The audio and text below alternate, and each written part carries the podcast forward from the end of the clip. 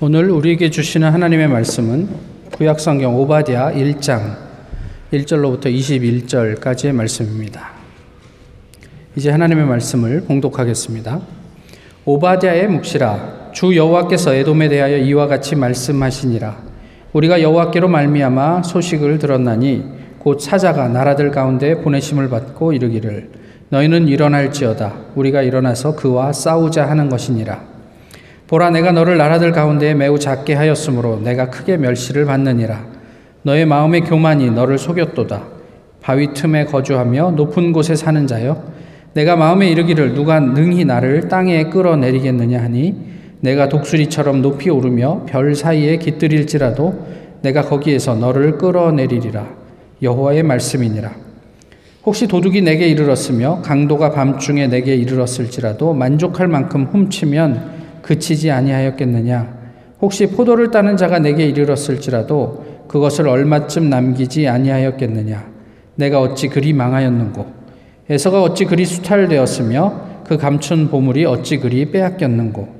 너와 약조한 모든 자들이 다 너를 쫓아 변경에 이르게 하며 너와 화목하던 자들이 너를 속여 이기며 내 먹을 것을 먹는 자들이 내 아래에 함정을 파니 내 마음에 지각이 없음이로다. 여호와의 말씀이니라. 그날에 내가 에돔에서 지혜 있는 자를 멸하며 에서의 산에서 지각 있는 자를 멸하지 아니하겠느냐? 드마나 내 용사들이 놀랄 것이라. 이로 말미암아 에서의 산에 있는 사람은 다 죽임을 당하여 멸절되리라. 내가 내 형제 야곱에게 행한 포악으로 말미암아 부끄러움을 당하고 영원히 멸절되리라. 내가 멀리 섰던 날 곧 이방인이 그의 재물을 빼앗아가며 외국인이 그의 성문에 들어가며 예루살렘을 얻기 위하여 제비 뽑던 날에 너도 그들 중 한 사람 같았느니라.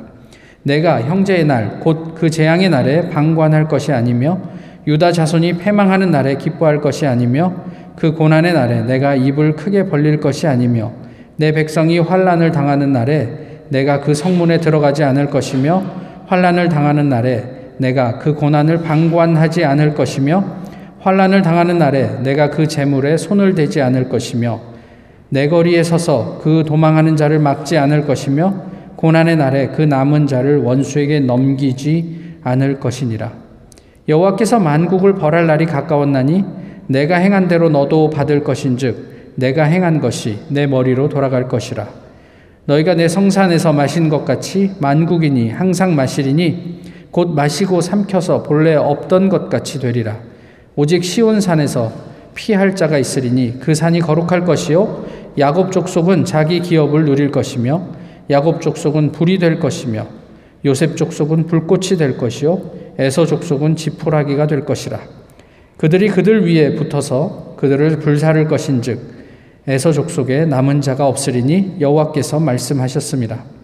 그들이 네겝과 에서의 산과 평지와 블레셋을 얻을 것이요 또 그들이 에브라임의 들과 사마리아의 들을 얻을 것이며 베냐민은 길르앗을 얻을 것이며 사로잡혔던 이스라엘의 많은 자손은 가나안 사람에게 속한 이 땅을 사르밧까지 얻을 것이며 예루살렘에서 사로잡혔던 자들 곧 스바랏에 있는 자들은 네겝의 성읍들을 얻을 것이니라.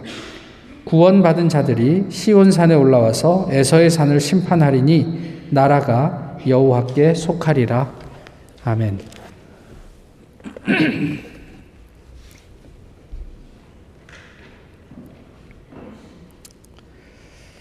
학회에서 어떤 중국인 여자 교수가 이렇게 질문을 합니다. 공산당이 뭘 잘못했다는 거예요. 공산당 덕분에 중국이 이만큼 먹고 사는 것 아닙니까? 그러자 그, 아, 한 중국인 교수가 이렇게 이야기를 합니다. 공산당이 뭘 잘못, 어, 진실을 알려줄게요. 1950년부터 3년간 토지 개혁이 있었습니다. 개혁이 시작되고 단 1년 만에 땅을 갖고 있던 농민 중 260만 명이 죽었어요. 농부가 없으니 굶주림이 시작되었죠. 1962년에 이를, 이를 본 공산, 공산 당이 전체 회의를 열었어요. 자연재해라고 결론 냈죠. 대체 무슨 자연재해가 있었습니까? 그렇게 굶어 죽은 사람이 4,300만 명입니다. 공산당 덕분에 먹을 게 있다고요? 중국 역사를 통틀어 굶어 죽은 사람 숫자를 다 합쳐도 이보다 훨씬 적습니다. 그리고 1931년 일본이 동북 삼성을 침략했 죠. 일본이 14년 동안 침략했는데 그때 죽은 중국인의 숫자가 2,100만, 100만 입니다. 잘 들으세요. 1949년부터 마오쩌둥이 통치한 28년 동안 중국 공산당에 의해 사라진 사람들은 8천만 명입니다. 일본인이 전쟁에서 죽인 중국인의 4배라고요. 학자라면 진실을 말할 줄 알아야죠. 당신도 학자고 나도 학자입니다. 그런데 차이점이 딱 하나 있습니다. 나는 중국을 사랑하고 당신은 공산당을 사랑한다는 거죠. 모든 것이 그렇겠지만 우리가 무엇을 사랑하는가에 따라서 보이는 것이 달라지겠죠. 아, 예수님을 사랑하십니까? 예, 아무도 사랑하지 않으시는 걸로. 예. 어쨌든 그래서 무엇을 보십니까? 우리가 흔히 그냥 입버릇처럼 얘기하던 내가 주님을 사랑합니다. 우리가 보는 것은 그래서 우리가 보는 것은 예수님을 알지 못하고 또 예수님을 사랑하지 않는 다른 사람들이 보는 것과 차이, 차이가 있습니까? 만약에 그 보는 것에 별로 다르지 않다면 우리가 사랑하는 그 대상, 고백하는 그 대상, 그 예수님이 맞는지 모르겠습니다. 모르는 척, 아닌 척 하며 인연을 이어가는 것만큼 소모적인 일도 없다. 이미 기한을 다한 관계는 조심스럽게 내려놓아야 한다. 그것이 어떤 관계이든 간에 말이다. 어떤 분의 에세이에 나와 있는 글입니다. 기한이 다한 관계. 그 관계가 오늘 본문에 나와 있어요. 어, 하나는 에돔이고요. 다른 하나는 이스라엘입니다. 에돔에 대한 예언은 요약하면 이거예요. 너네 이제 다 죽었다. 이겁니다. 이스라엘에 대해서는요. 너네 완전히 망했는데 이제 회복될 것이다. 에돔을 누르고 회복될 것이다. 이런 이야기예요. 에돔에 대해서 먼저 좀 보실까요? 하나님은 왜 에돔을 심판하신다고 말씀을 하셨을까요? 어, 오늘 본문에 본문을 놓고 보면 이스라엘이 망할 때 그때 이스라엘에게 몹쓸 짓을 했기 때문이다. 이게 10절 이하의 내용이거든요. 그러니까 좀 요약을 해보면 이스라엘이 멸망할 때 돕지는 못할 망정 형제잖아요. 돕지는 못할 망정 적과 한 통속으로 고소하게 여기고 참변 속에 자기 이속을 챙기는가 하면 도망하는 사람들을 죽이고 또 도망해서 겨우 목숨을 건진 사람들을 붙잡아다가 적들의 손에 넘기지 않았냐. 어떻게 이러고서 너희가 살아남기를 바라냐. 이런 거예요. 그런데 이것이 에돔이 멸망하게 된, 하나님께서 심판을 예언하게 된 1차적인 이유처럼 보이는데, 그런데 조금 더 이렇게 본문을 살펴보면 진짜 근원적인 이유는 다른 곳에 있는 것 같단 말이죠. 2절과 4절의 내용이 그런 것인데요. 에돔이 매우 교만하다라는 것을 묘사하고 있어요. 그, 그런 어떤 자신감으로 에돔은 하나님과 대결합니다. 좀 전에도 말씀드렸지만 에돔이 누구이죠? 에돔은 에서의 후손입니다. 에서는 누구입니까? 에서는 야곱의 형입니다. 그러면서 이삭의 장남이죠. 그런데 야곱에게 속아서 장자권도 뺏기고 아버지로부터 장자가 마땅히 받아야 할 축복, 기도도 받지 못한 채 그냥 그렇게 살게 되었어요. 야곱에 대해서 엄청난 분노가 있었고 야곱을 죽이려고 했고 그렇기 때문에 야곱은 어, 머니의 도움을 받아서 에서를 피해 어, 외삼촌의 집으로 어, 피난을 가야 했습니다. 어쨌든 에서는 평생 후회 속에서 살았을지 모르겠습니다. 아까 그 야곱이 그 에서의 적의를 피해서 고향을 떠나 있었지만 야곱은 물론이고 에서에게도 그 떠나 있는 기간 20년이 넘는 기간인데요. 그 기간이 자신들의 상처, 분노 이런 것들을 해결하기에는 충분하지 않아 보여요. 그래서 야곱이 어, 그 가나안으로 돌아올 때도 에서가 400명을 거느리고 자기를 만나러 온다라는 이야기를 듣고 굉장히 두려워한단 말이죠. 아마도 그런 이야기를 아, 형이 나를 죽이러 오는구나 이렇게 생각을 했던 것 같아요. 어쩌면 에서는 스스로 성공해서 아버지 이삭에게 받지 못한 그 축복, 그것이 별 의미가 없는 행위였다. 이것을 증명해 보이고 싶었을지 쉽지 않았을까 싶기도 해요. 그리고 그는 그렇게 되었습니다. 어, 야곱을 다시 만날 때도 그랬지만 에서는 이미 모든 것들을 다 가진 어, 맹주가 되어 있었죠. 에돔이 스스로를 자랑스럽게 여겼어요. 오늘 본문도 그것이 드러나는데, 근데 본문 안에 하나님이 빠져 있는 것이 좀 아쉽습니다. 누가 능히 나를 땅에서 끌어내리겠느냐? 이 누가에 누가 포함될까요? 하나님도 포함되지 않겠냐는 말이에요. 도대체 나의 이 유력함을, 나의 이 어, 어떤 어떤 이 성공을 누가 이제 방해할 수 있을까? 누가 나로 비참하게 만들 수 있을까? 누가 나를 끌어내릴 수 있을까? 이렇게 이야기를 하는 거죠. 하나님과의 경쟁에서 이긴 듯이 한껏 고무된 정석, 그 거만함을 드러내고 있습니다. 소위 자수성가에 대한 부심이 대단했습니다. 이에 대한 하나님의 말씀이 무엇입니까? 너의 마음이, 마음의 교만이 너를 속였다. 너 스스로 속고 있다. 뭐 이런 이야기를 하는 거예요. 세상에 완벽한 사람이 누가 있습니까? 없죠. 하지만 에돔은 눈에 보이는 성취에 취해서 어, 넘어가지 말아야 할 선을 넘어 어, 자멸의 길을 갑니다. 하나님이 말씀하시죠. 네가 행한 대로 받을 것이다. 너의 행한 것이 내 머리로 돌아갈 것이다. 궁금한 게 하나 있어요. 뭐냐면 도대체 하나님에게 에돔은 어떤 의미였을까? 이런 거예요. 그러니까 사실 그 에서가 그 야곱에게 속지만 않았으면 또 그 장자권이라는 어떤 그런 권리를 가볍게 여기지만 않았다면 그래서 이삭의 축복을 장자가 마땅히 받아야 할 축복을 에서가 받게 되었다면 그랬다면 에서의 인생은 어떻게 되었을까? 그런데 에돔은 야곱 이후에 이스라엘의 주류에서 밀려나잖아요. 야곱이 이제 주류가 되는 거잖아요. 그래서 뭐, 뭐, 변방 족속이 되었다 또는 이방 나라가 되었다. 뭐, 괜찮아요. 그럼에도 불구하고 에서는 이삭의 장남이잖아요. 그냥 가나안의 다른 족속과 같은 취급을 하는 것이 괜찮습니까? 합당하다고 생각하세요? 뭐 이스라엘이 아니면 다 그놈이 그놈이니까 멸망한다고 뭐 알게 뭐야. 이렇게 생각해도 괜찮느냐는 말이에요. 자기가 할, 한 일이 있으니까 뭐 벌 받아야지 뭐. 어쩌겠어. 그렇습니까? 만약에 그렇다면, 괜찮다면, 우리는 어떤가 하는 거예요. 우리 중에 누가 유대인이 있어요? 유대인의 피 한 방울이라도 섞여 있습니까? 뭐 굳이 우기시겠다면 뭐 샘, 함, 어쩌고 뭐 누구의 후손이 뭐 어떻게 어떻게 해서 우리나라까지 왔네 어쩌네 그런 얘기 말고 누가 우리를 유대인이라고 쳐줘요. 이스라엘에 가보시면 우리는 팔레스타인 지역에서도 유대인 지역에서도 굉장히 편안합니다. 누구도 신경 쓰지 않아요. 생긴 게 유대인도 팔레스타인도 아니기 때문에 그래요.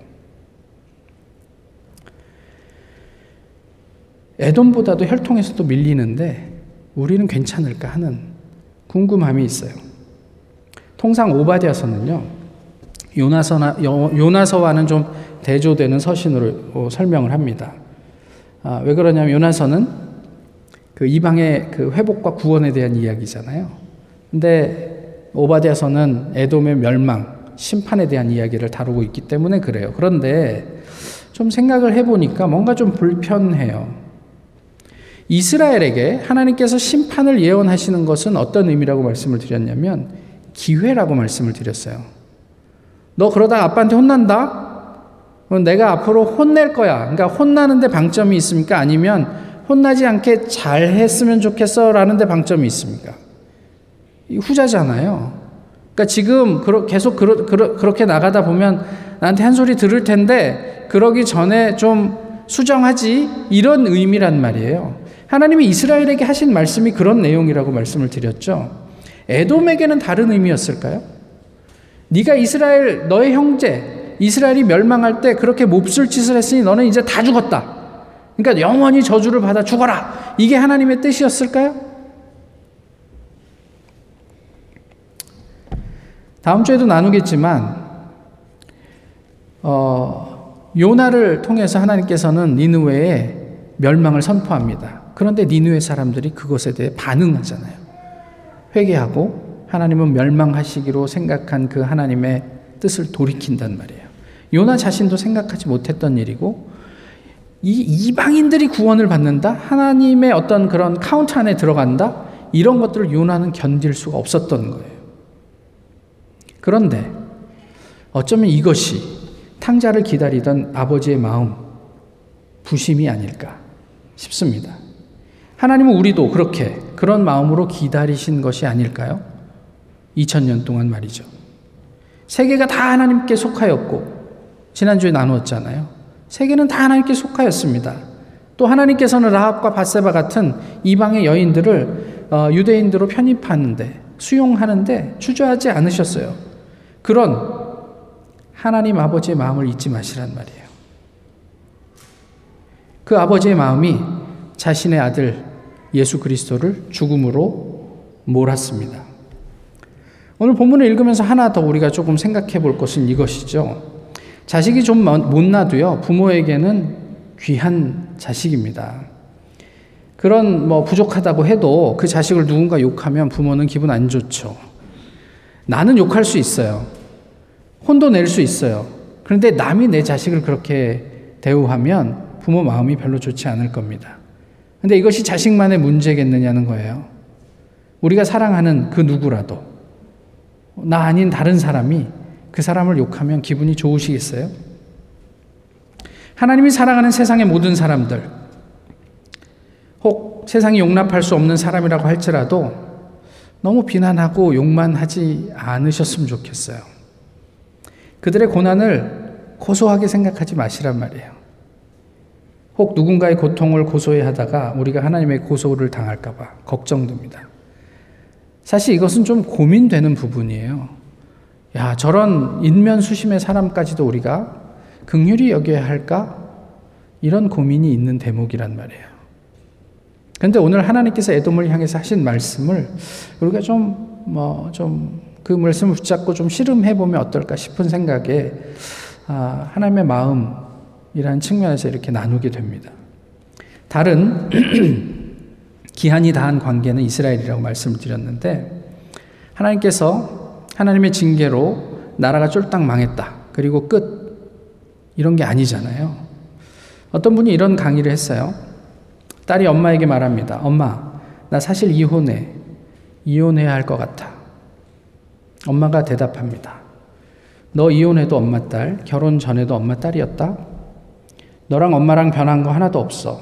엄마는 되게 속상한데 네가 이혼하는 게 속상한 게 아니야. 네가 이혼 결심을 저번 주에 해서 엄마한테 말하는 게 아닐 텐데 너 그거 몇 개월, 몇 년, 심지어 10년도 넘었을 수 있을 텐데 엄마한테 말 못하고 우리 딸 혼자 얼마나 힘들었을까. 엄마는 그게 속상해. 하지만 변한 거 하나도 없어. 엄마는 결혼하기 전에도 네 엄마고 네가 이혼해도 너의 엄마야. 이게 오늘 본문의 하나님의 마음이 아닐까 싶어요. 이스라엘의 회복에 대한 예언이 그런 마음이 아닐까 싶어요. 비록 네가 어, 잘못된 어떤 길로 아, 여러 번의 경고에도 불구하고 돌이키지 않아 멸망을 당했지만 예전에 또 나는 너의 하나님이고 지금도 여전히 나는 너의 하나님이고 미래에도 나는 너희의 하나님이야. 내가 너희를 책임진다. 이것이 아버지의 마음이 아니겠는가 싶어요.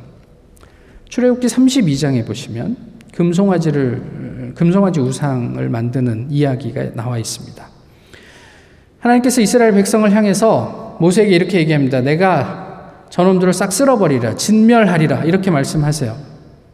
그에 대해서 모세가 대답합니다. 참으시지요. 그런데 그도 그럴 것이요. 백성이 금송아지를 만든 게 죄가 안 돼요. 왜 죄가 안 되냐면 지금 백성들이 십계명을 받기 전이었거든. 그러니까 모세는 지금 시내산에 올라가서 십계명을 받고 있는 상황이고 백성들은 밑에서 모세를 기다리고 있는 상황인데 뭐가 문제가 되었냐면 40일이 넘어가는데 모세는 물도 가지고 가지 않았고 식량도 가지고 가지 않았어요. 그 척박한 산꼭대기에서 얘는 분명 죽었다. 이게 이성적인 판단이에요. 그러니 우리 스스로 우리의 길을 마련하자. 이게 백성들의 요청이었단 말이에요. 그럼 왜 문제가 됩니까? 하나님께서 모세가 내려올 때까지 너희는 여기에서 기다리라. 이 명령을 지키지 못했던 거예요. 이에 대해서 성경은 중요한 이유를 밝히는데요. 하나님이 진노하신 것은 아론을 위시한 이스라엘 백성의 방자함 때문이라고 출애굽기 32장 25절에서 밝히고 있습니다. 그런데 이 방자하다라는 뜻이 무엇이냐면 지도자로 행세하다 또는 무시하다, 그다음 떠나게 하다 이런 뜻이에요. 그러니까 이게 무슨 말인지 아시겠어요? 신약에서도 이런 내용들이 나와 있었는데 여러 번 말씀을 드렸는데 이스라엘 백성 스스로 하나님을 버리고 자기가 지도자가 되었어요. 이스라엘 백성들이 금송아지 우상을 만듦으로 하나님을 무시했어요. 그리고 하나님을 떠나게 되었다. 이것이 하나님께서 그 백성들에게 진노하신 이유라고 성경이 말씀하고 있는 거예요. 백성이 어, 그 가나안에 들어갈 때 앞에 제사장들이 그, 그 제사장과 레위인들이 법궤를 메고 가잖아요. 그러면 거리를 얼마 좀 두고 따라가라고 성경이 기록되어 있죠. 단위는 단위는 우리 목사님만 입술을 들썩. 단위는 규빗. 근데 규빗이 우리 쓰는 단위가 아니니까 잊어버리시는데 요즘 단위 킬로미터로 하면 얼마죠? 1킬로미터. 그러니까 법계가 1km 앞에 가고 나는 1km 뒤에 따라가는 거예요. 하나님께서 왜 그렇게 말씀하셨을까? 법계 1km 거리를 유지하면서 가는 게 쉬운 일이 아니거든요. 예전에도 말씀드렸지만 요즘은 뭐 내비게이션이 있어서 뭐 내가 잘 모르는 지역 가도 별로 겁나지 않아요. 근데 내비게이션이 없을 때 시카고를 잘 아는 분하고 모르는 사람이 같이 여행을 가면 잘 아는 차를 따라가야 되거든요.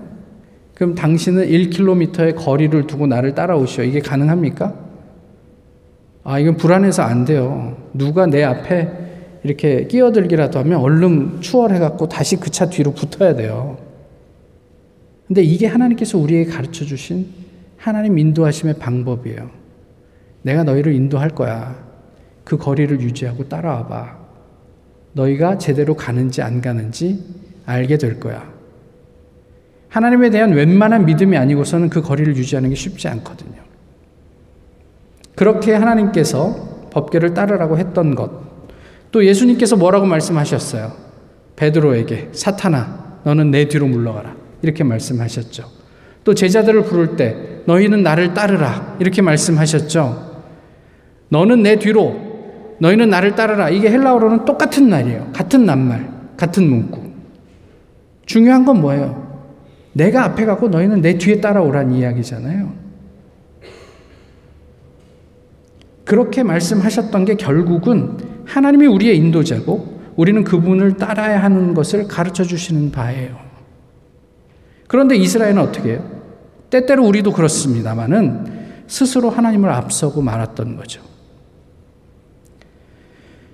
심판받아 마땅한 그러니까 이게 뭐 심판이 이게 이스라엘이 이제 뭐 나라가 망한 그런 극적인 심판도 있지만 베드로가 주는 그리스도시요 살아계신 하나님의 아들이십니다라고 고백한 다음에 사탄아 너는 내 뒤로 물러가라라고 예수님에게 헛된 그 어떤 질책을 받았던 것도 일종의 심판이죠.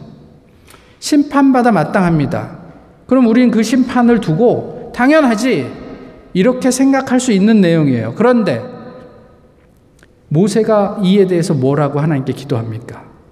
이렇게 기도합니다. 이제 그들의 죄를 사하시옵소서.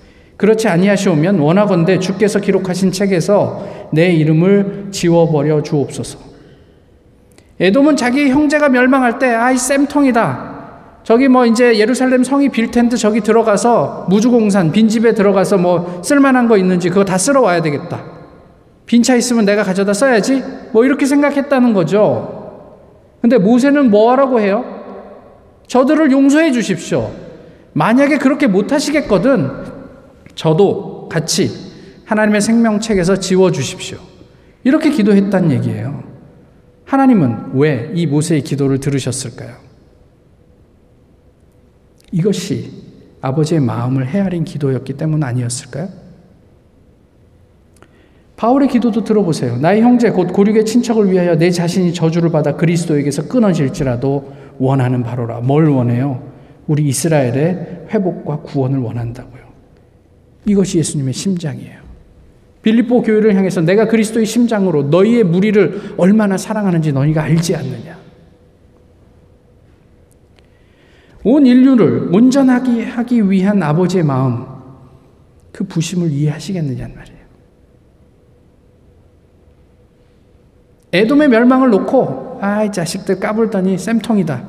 이게 아니고, 하나님은 그렇게 말씀하시지만 혹시 그 마음 가운데 그 에돔을 향한 애끓는 하나님의 마음이 있다는 것을 우리가 놓치고 있는 것은 아닌가 싶은 거예요. 오래 전이라 다 아, 잊으셨겠지만 제가 설교를 하면서 어떤 분이 세 번째 결혼에 실패하고 어, 그 엄청난 뭐, 뭐, 뭐 극한의 고통과 혼란 가운데 하나님을 찾아가던 어떤 그런 이야기들을 잠깐 나눈 적이 있었거든요. 근데 그분이 하나님을 만난 후에 어느 정도 안정이 되고 한 고백이 있어요. 그 글을 잠깐만 읽어 드릴게요. 길지 않으니까요. 이런 말이 어떻게 들릴지를 모르나 나는 나의 나는 삶의 남은 날들에 대해 별로 기대가 없다. 그걸 좋은 말로 하자면 그러니까 한마디로 여한이 없다. 나는 누구보다 많은 고통을 겪었고 지금도 겪고 있다. 많은 즐거움과 영예를 누렸고 지금도 그렇다. 하나님의 가호로 굶지도 않고 살고 있다. 나이가 들어가고 있는데 젊음도 조금도 부럽지 않다. 연애도 남녀 간의 사랑도 이젠 그립거나 아쉽지 않다. 그것들은 한때 내게 위안을 주는 듯 했으나 한여름 밤의 꿈처럼 허망했다.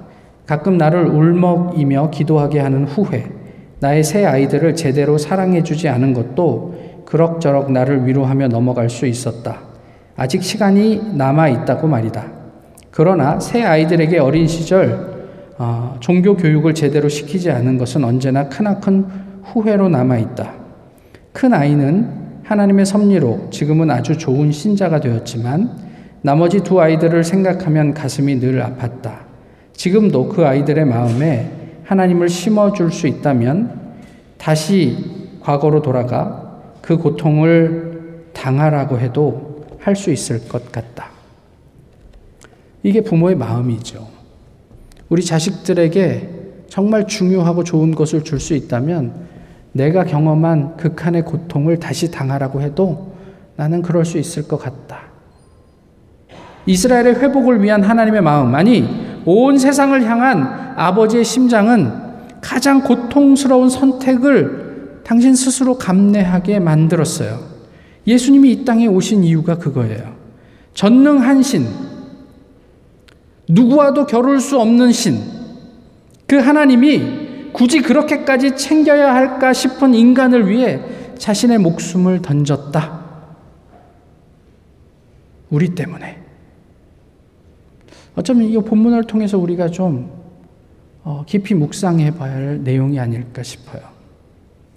온 세상을 향한 부심, 아버지의 마음을 기억하십시오.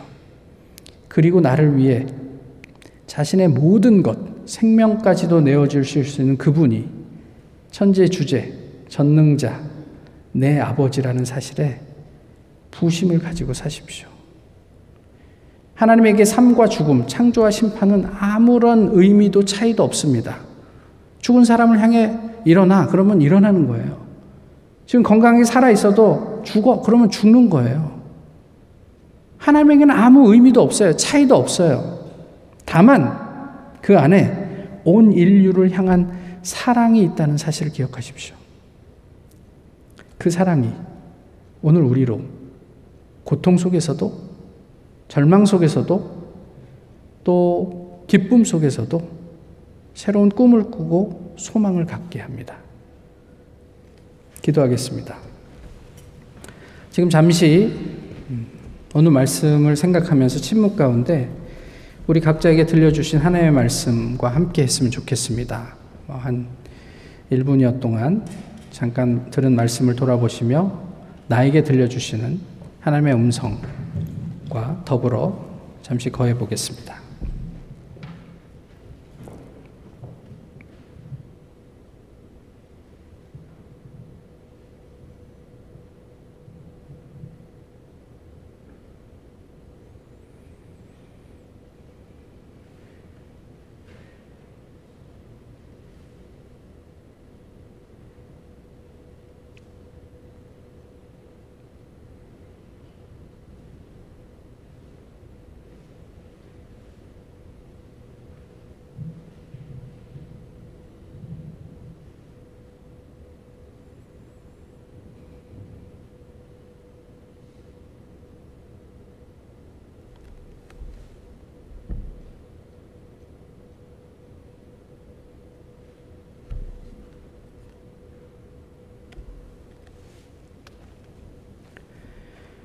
하나님을 사랑하는 것은 가장 위대한 로맨스입니다. 하나님을 추구하는 것은 가장 큰 모험입니다. 하나님을 만나는 것이 인간의 가장 위대한 성취입니다. 주님, 우리 모두 하나님 안에 거하게 하옵소서 예수님 이름으로 기도하옵나이다. 아멘. 찬송가 299장 함께 부르시겠습니다.